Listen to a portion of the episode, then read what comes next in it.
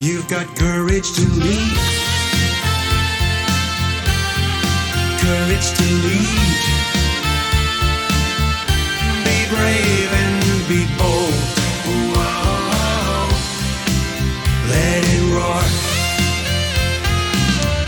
Welcome to the Courage to Leap and Lead podcast, where each of our guests share the stories of courage that helped them become powerful leaders. Before we start today's show, please remember to visit courage-consulting.com, where you can find all the episodes and other excellent resources, all at courage-consulting.com. Now, here's your host, leadership courage coach, CB Bowman. Hello, everybody. It's Tuesday, and so you know it's courage to leap and lead. I, I never asked you what do you think of my new intro song, which was designed, created by myself and a songwriter. So please drop me a note at cb at cbbowman.com and let me know what you think. I want to hear from you all. Hey, today we have Mm, a rock star, a rock star. Her name is Becky Robinson. And if you're writing a book, you want to get to know this person because she is a genius at helping people with their book launch and marketing their new books.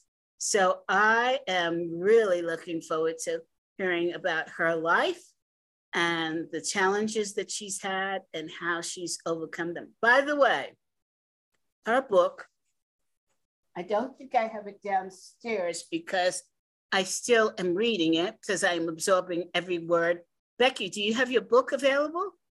You know, I don't have my book handy either, but it's Reach, create the biggest possible audience for your message, book, or cause. I think I have a copy up in my loft, but I don't have one down here with me either.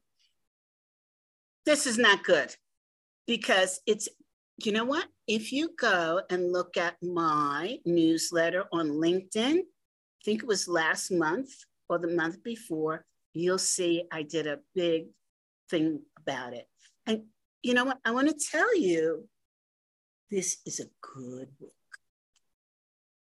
and I don't say there are many really good business books because, you know, you read the first chapter and everything else is repeated and dissected. And it's like, I get it. I don't need to read anymore.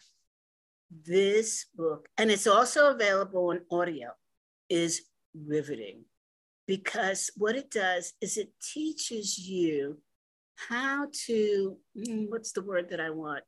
It teaches you how to take what you've done and break it up into pieces and use the pieces for marketing to make a cohesive whole.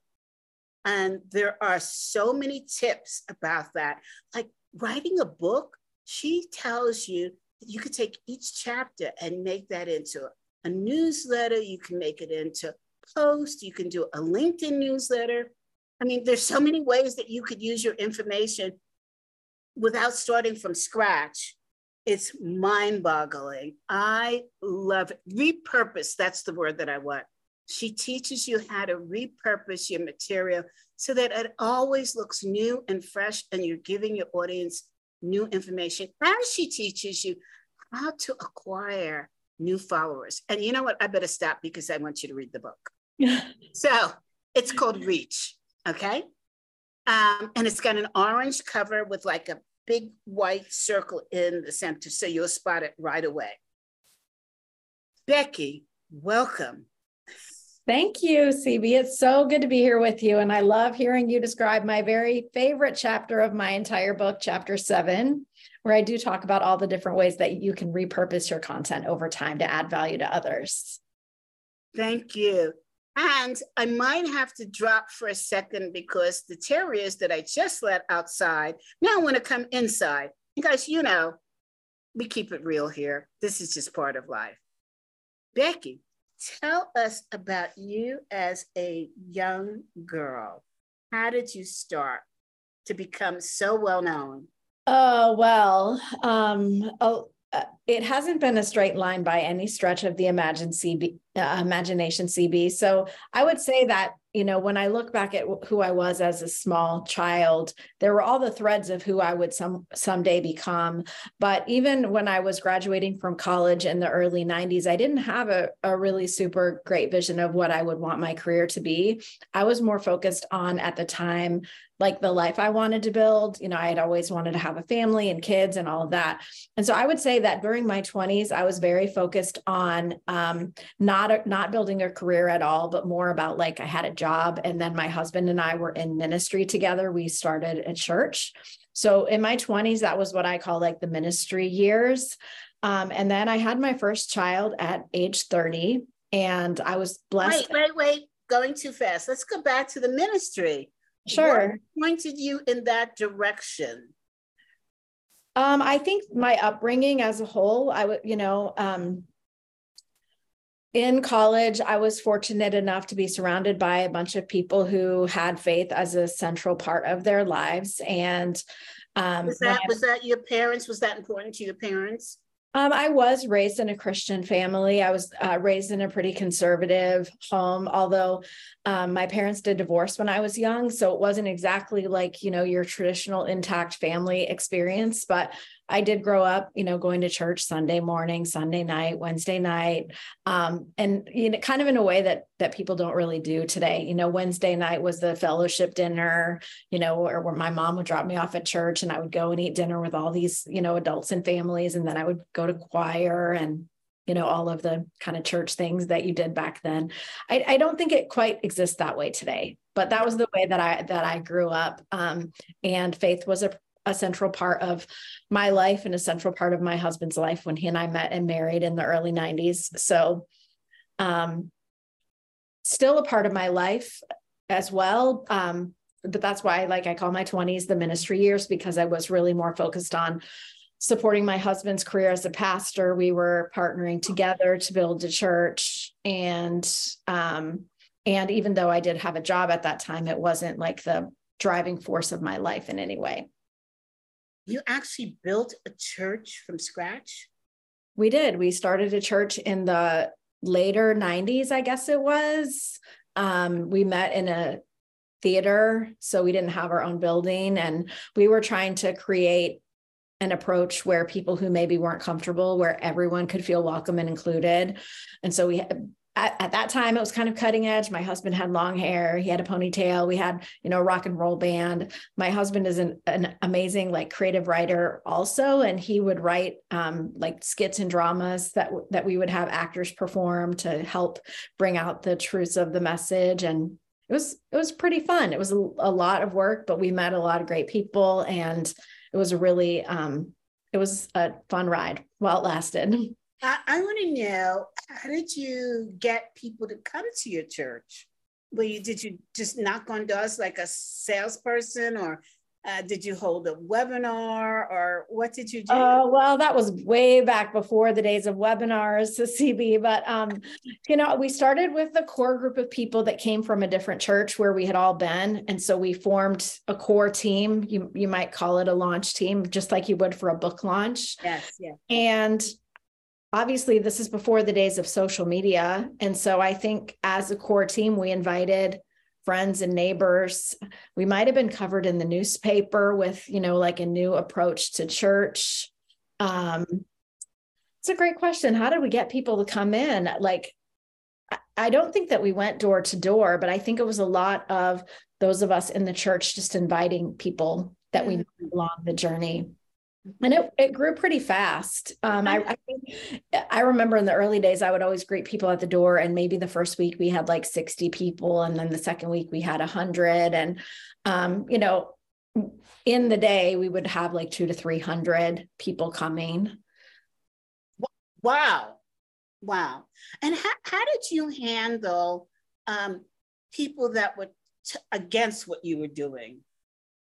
Huh, that's an interesting question. Um, I, I mean, I'm sure there are always detractors, CB, but I don't really remember there being a lot of people against what we were doing.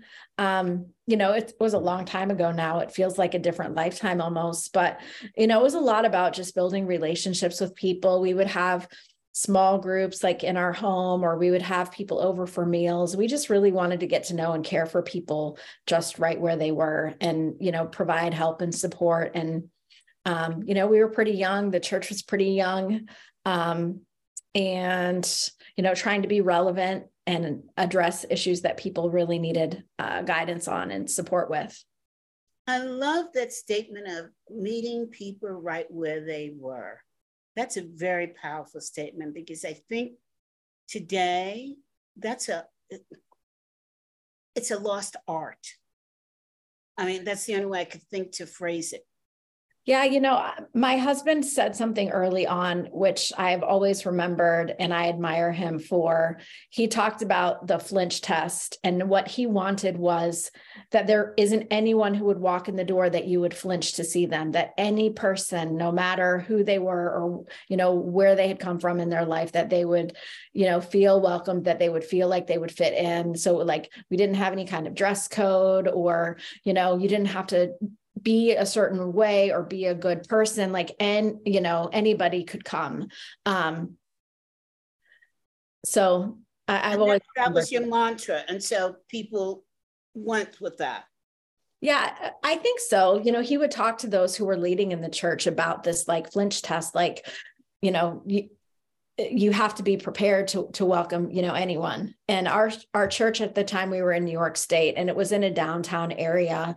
Um although like not a big downtown. And and so mm-hmm. people would wander in. You know we did some kind of unique things i think at the time. Um, the job that i had at that stage of my career cb is i worked um, for a nonprofit that serves people with developmental disabilities and traumatic brain injury.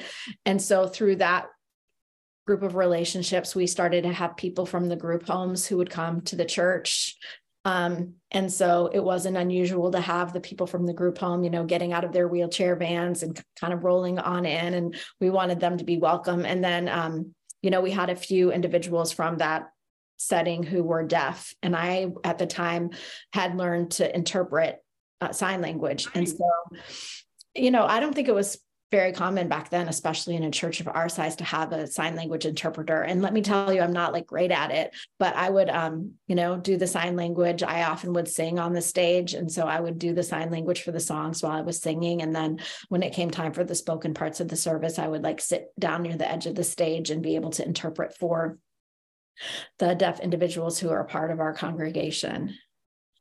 I'm learning so much about you.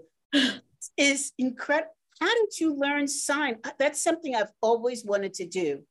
Hmm. Well, um, so because I was working for this nonprofit that served families and individuals with disabilities, I think there was back at that time, I remember I was like a trainer. And so I would help to train new staff as they were coming into our organization.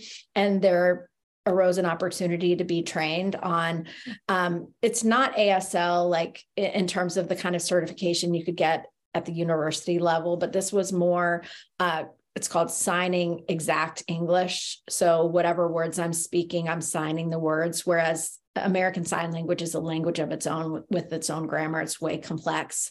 You know, most of the time when you're working with a disabled person, um, you're like their kind of vocabulary is lower, or you know, their they they haven't had exposure to that either. And so we we learned more functional sign language to help people communicate where where they needed a chance to be able to communicate more fully. So i was part of like a train the trainer and we had a curriculum that we were able to go through. And then from there i taught others in our organization how to use sign language as well. Can you still sign? I can sign some stuff. Can you sign part of our conversation uh, I mean, I could like I feel self-conscious, but like so when I after that kind of ministry phase of my life, I had kids. And so a lot of young moms or moms in general, I guess you don't have to be a young young mom, will use sign language with their children before they can speak. So yes. for signs I taught my kids is a sign for more, or like this is a sign for mama. Um, and and I have used that even even to this day in, in different ways and places as I've worked with kids. Okay. I would love for you to sign part of this. We've never had that opportunity. Uh, uh, I, All right. Uh, this is just signing exact English, CB. So like you're you're signing like the exact words you're saying. So like I will try to sign our conversation today. Okay, so Thank you for welcoming me to your so this is the sign for show, but it's like to show me something, show me. okay. I don't know if you can even see my hands. I don't know if I Yes, need we could. Okay, so Yeah. show me. Okay, do it Like- slow. show me Show me your your show me your name. So see wait, do do wait, do name again. name. Two fingers. Yeah, name. Name. hmm Oh wait, two fingers. hmm Name. Name. Okay. I will try. Uh, uh, I. I. So I. this is the letter I. The first thing would be to learn the alphabet. So I. yeah, I. You put it on your chest. I uh, with your with your pinky finger out. I. I. I will. Just an open hand. Will. And this is the letter T. Try. I will try. You know, it's something that your body remembers, but it's not something that I use a lot. I will try. will Try. try. Mhm. Fantastic. I'm so excited. Yeah, a few years ago, I wrote a blog post about this, um, about how quite often there are parts of ourselves or talents that we might have that we don't utilize in our day to day life. And I was thinking about how it could be very powerful to rediscover some of those latent abilities or skills to see how you might use them to add value. Like what? Well, like my sign language, for example. Mhm, And give us another example. Um, okay, this is kind of an odd example, but you know, back in the day, I was fairly good at um, planning out meals in advance and like cooking them and freezing them so that at really busy times I would have healthy meals for my family. So that could be like a latent skill of like spending a whole day, you know, shopping and cooking and prepping. Um, I know a lot of people do that still, but that might be one. Or um, you know, sometimes we have something that we're good at, um, like, oh, poetry. When I was in college, I was the creative writing major and I wrote poetry. I haven't read poetry as an adult. So that kind of creative, poetic side could be like a latent skill that's just waiting to be rediscovered. You know, you're right, because I used to write poetry too. And then for some odd reason, I stopped. And then with the killing of Floyd, I sat down, I said, I'm going to try to write again. I wrote what I think is a beautiful, what I think is a beautiful, Think. I think is a beautiful poem. I don't think I know the sign for poem. Sorry. Maybe I did at one time. and I actually put it in my new book that's coming out. So, yeah, I'll have to look for that. yeah, I couldn't get it published in a magazine because it was too. Uh, was it's a very deep poem, um, and I said, okay, well, just put it aside. And when I wrote my book, I said, there's the place for the poem. So um, I'll I'll have to send it to you. Um, It's amazing. okay, now, so you left the ministry. Why'd you do that? Well, so my husband uh, decided that he wanted to look for something that would be a little bit less stressful. You know, the people side of leading a church can be pretty stressful at times and overwhelming. And he had started to have stress headaches on a daily basis, and nothing was really touching them. So one day he said, I think I need to look for a different kind of career. And the day that he decided that, the headaches went away. Isn't it scary how your brain just says enough is enough? I mean, your mind thinks, okay, I want to continue to do this, I'm happy. And then the body says, not so fast. I mean, I learned that recently by seeing a functional doctor when they told me, I've never heard of this, that the stomach has more emotional neurons than the brain does. And I said, What are you talking about? And they explained it to me, and I thought, Well, now that's really interesting because I have, and I'm not a chocolate eater, but I had been dousing the chocolate. Hmm. I got into the Hershey's nuggets, the dark chocolate with the almonds, and I blame it all on my beautician because she would have a bowl of it when I walked in. And I just started eating them so much. I would go to a grocery store and buy a bag. And then when the functional doctor said, not so fast, let's eliminate chocolate. And traditionally, I only eat chocolate around the holidays, but understanding that it's now June, it's no longer holiday season. And I stopped eating it, and I've gotten so much better. I would have a really hard time giving up my chocolate, CB. I hear you. Trust me, I hear you. but your body doesn't react to it the way my body did. So, you know, it's it's all about what the body is used to and what the body will tell you at certain points in your life. I'm learning this. I feel like I'm I'm telling the whole world about it, but it's just it's incredible the things that we don't realize, right?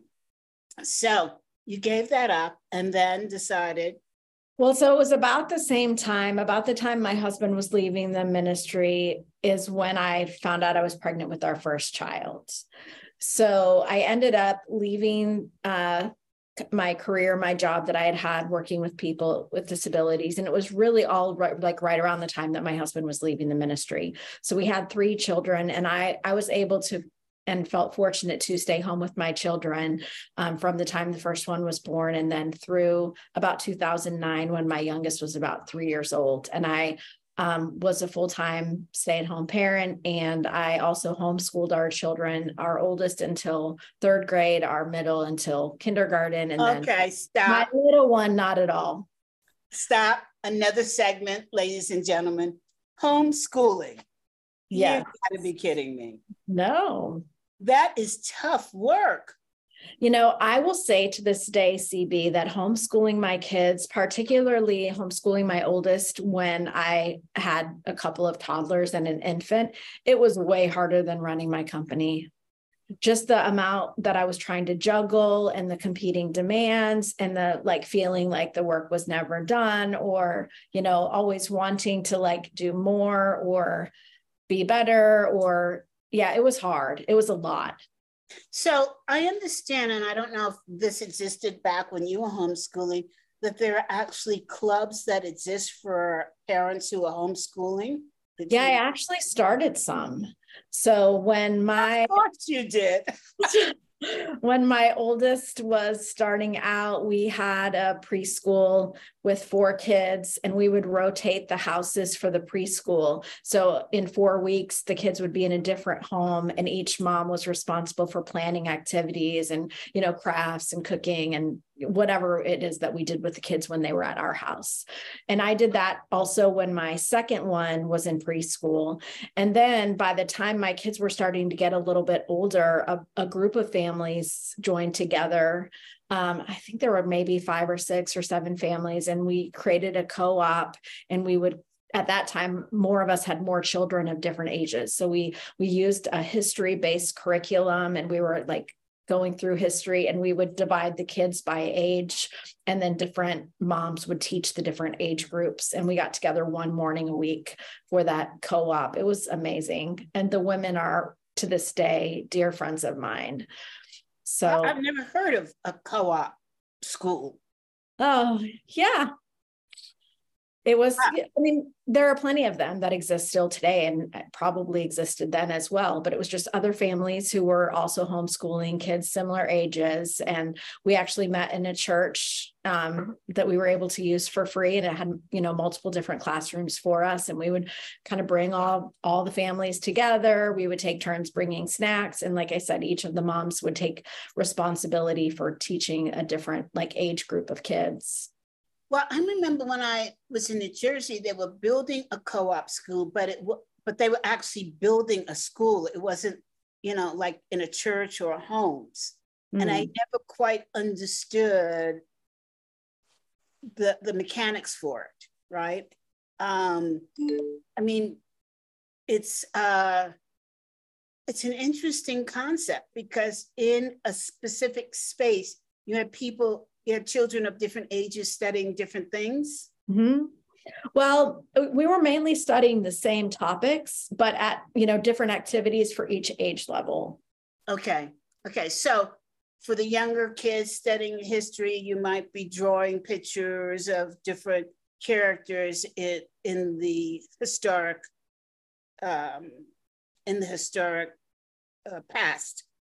Older children, you would have like a textbook that was more intense. Uh yes, and I think like so for all of us who were joining together, if I remember correctly, we had kind of this core book that we were using. It was called The Story of the World. And so for those who were old enough to read, they they would read it themselves. For the young ones, we might read them stories, or we also would pull in like related literature. So whatever the topic is like say i remember we were studying like the egyptians and the mummies and the tombs and such. And so we would get age appropriate picture books from the library and request the books. And so the little kids might be looking at a picture book about the mummies and the older kids might be looking at something more advanced or doing a craft that was more advanced. And at the time that i did the co-op i lived in the city of chicago and what was amazing about that stage of my life is when you live in the city and you have a library card, the library has these free library passes to the museums.